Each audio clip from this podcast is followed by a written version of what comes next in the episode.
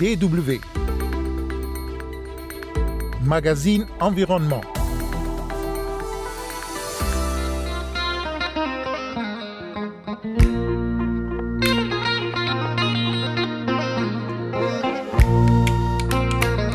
La conciliation du développement économique et de la transition énergétique se pose encore avec plus d'acuité pour les pays africains, estime Rokia Dieng, notre invité interrogé en marge de la COP27 en Égypte.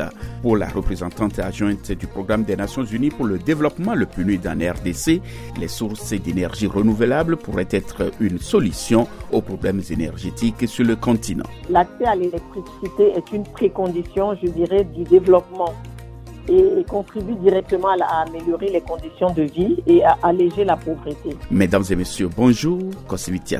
Au micro.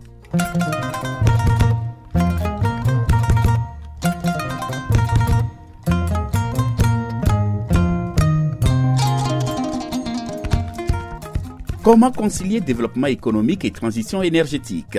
Cette équation par nature complexe se pose encore avec plus d'acuité pour le continent africain, déjà l'une des régions les plus impactées par le réchauffement climatique et qui concentre les pays les plus pauvres de la planète. Et ce sont aussi des pays en manque de technologie. Dans ces conditions, la transition énergétique est-elle possible sur le continent? Oui, répond Rokia Dieng, la représentante adjointe du programme des Nations Unies pour le développement, le PNUD en RDC, qui travaille sur le sujet. La transition énergétique est possible et elle représente justement une opportunité. Par exemple, en Afrique subsaharienne, je dirais qu'il y a environ 568 millions de personnes qui n'ont pas accès à une, à une énergie fiable, durable et abordable ce qui représente, euh, je dirais, la moitié de la population qui vit dans la région et ce qui est vraiment inacceptable. Pour réussir la transition énergétique, la transition énergétique doit être juste et équitable, ce qui nécessite que des efforts soient faits pour améliorer le taux d'électrification en Afrique. Les énergies propres peuvent également justement améliorer le taux d'électrification, en particulier les solutions que je dirais les solutions d'énergie décentralisée. Par exemple, les mini-réseaux de batteries solaires représentent une grande partie et une grande opportunité pour accroître euh, le taux d'électrification dans de nombreux pays subsahariens et également transformer les marchés énergétiques de ces pays-là. Et là, la question que beaucoup se posent aujourd'hui, euh, c'est que en Afrique, jusqu'à présent, certains n'ont même pas encore vu l'électricité, n'ont jamais vu l'électricité dans leur vie. Comment peut-on expliquer à de telles personnes la transition énergétique? Alors, je dirais que c'est un tout. La transition énergétique, l'action climatique, la pauvreté sont liées. Donc, euh, dans certaines régions, comme vous venez si bien de le dire, euh, parmi les plus vulnérables et les plus impactés par le changement climatique, il est dans l'intérêt de tous de soutenir justement euh, l'action climatique et surtout la transition énergétique. C'est une opportunité pour réduire la pauvreté de plusieurs façons, de plusieurs manières. Elle mhm. peut être un moteur pour la croissance économique et peut être créatrice d'emplois. L'IRENA, comme beaucoup de l'Agence internationale pour l'énergie renouvelable, a fait une étude qui montre qu'en suivant une trajectoire de développement durable, est compatible avec euh, l'objectif de maintenir la hausse de température globale à 1,5 degré.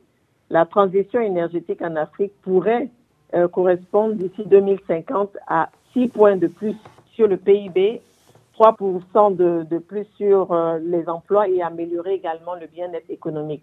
Deux, la transition énergétique peut être aussi aller de pair avec l'amélioration du taux d'électrification, en particulier dans les communautés rurales qui ne sont pas connectés au réseau national. L'accès à l'électricité est une précondition, je dirais, du développement et, contribue directement à, améliorer les conditions de vie et à alléger la pauvreté. L'accès à l'électricité va soutenir les services clés de base, dont les centres de santé, les écoles, les postes de, de police, s'ils en existent, ce qui va soutenir vraiment les activités des petites et moyennes entreprises dans ces zones-là.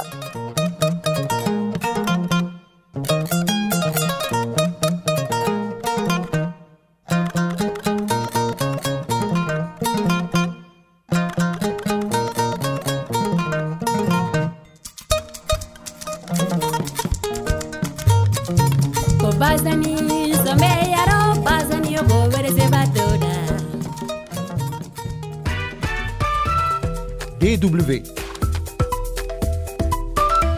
Tout en ménageant la forêt, l'environnement, nous voulons également avoir un, système durable euh, soutenable et également euh, qui rentre dans la, gestion de nos ressources naturelles, nos forêts, pour pouvoir préserver l'environnement et en même temps accélérer le développement de nos communautés, surtout en zone rurale. Les vastes forêts du bassin du Congo, poumon aussi vital que l'Amazonie pour notre survie, illustrent bien le cruel dilemme du continent.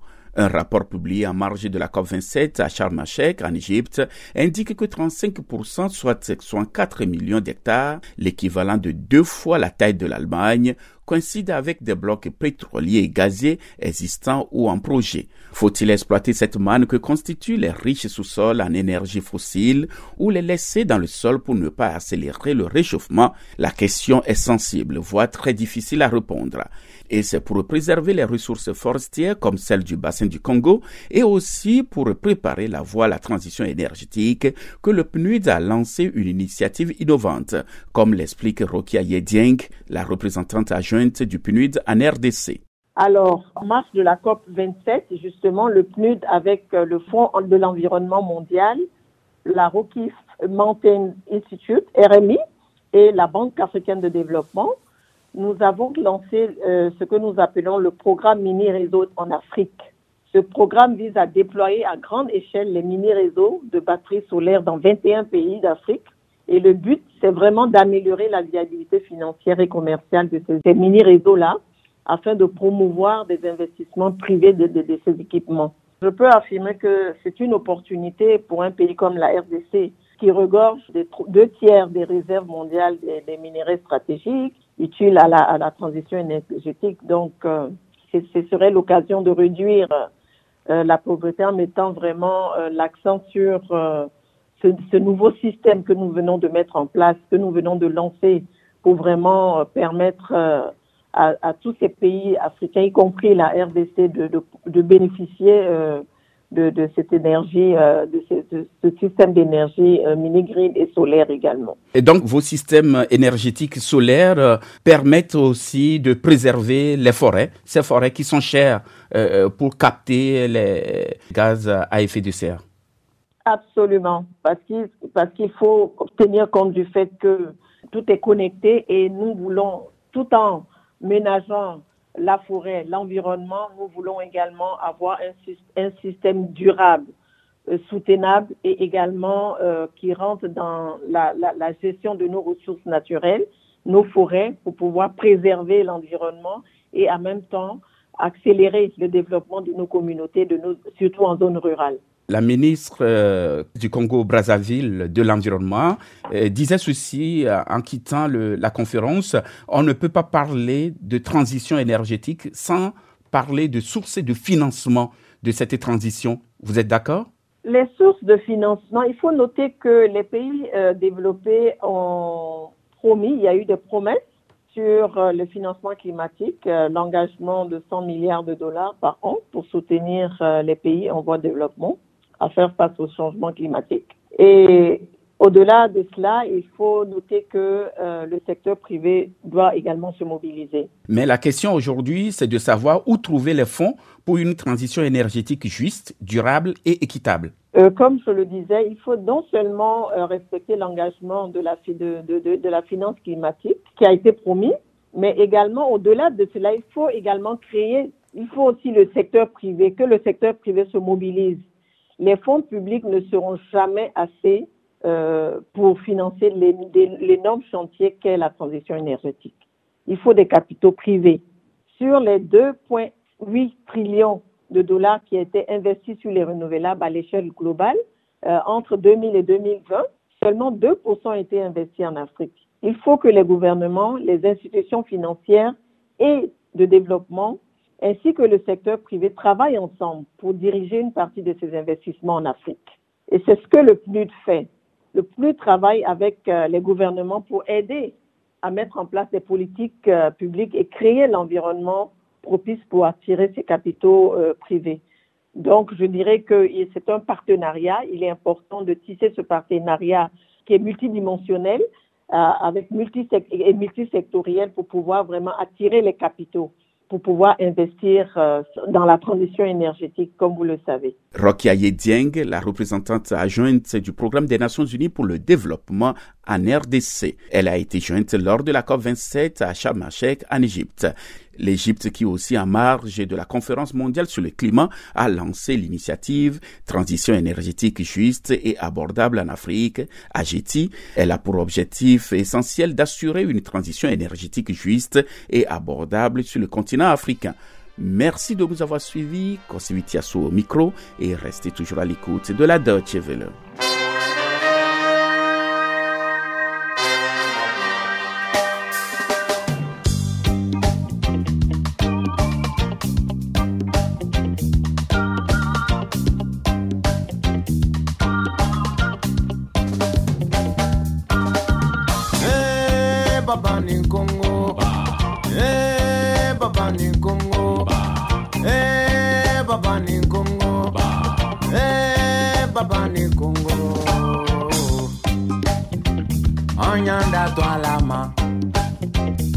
Bena tunye deme. Anyanda to alama. Alale bena tunye deme. Lolo somadala. Baba be kongo sirala tamala telekoro baba veta seneca sɛnɛ kɛ tele kɔrɔ ye babaka ka. Wolowolo ye baba ka. Daba nɔ bɛ bɔ baba bolo la binkɔnɔfɛn fana ye baba.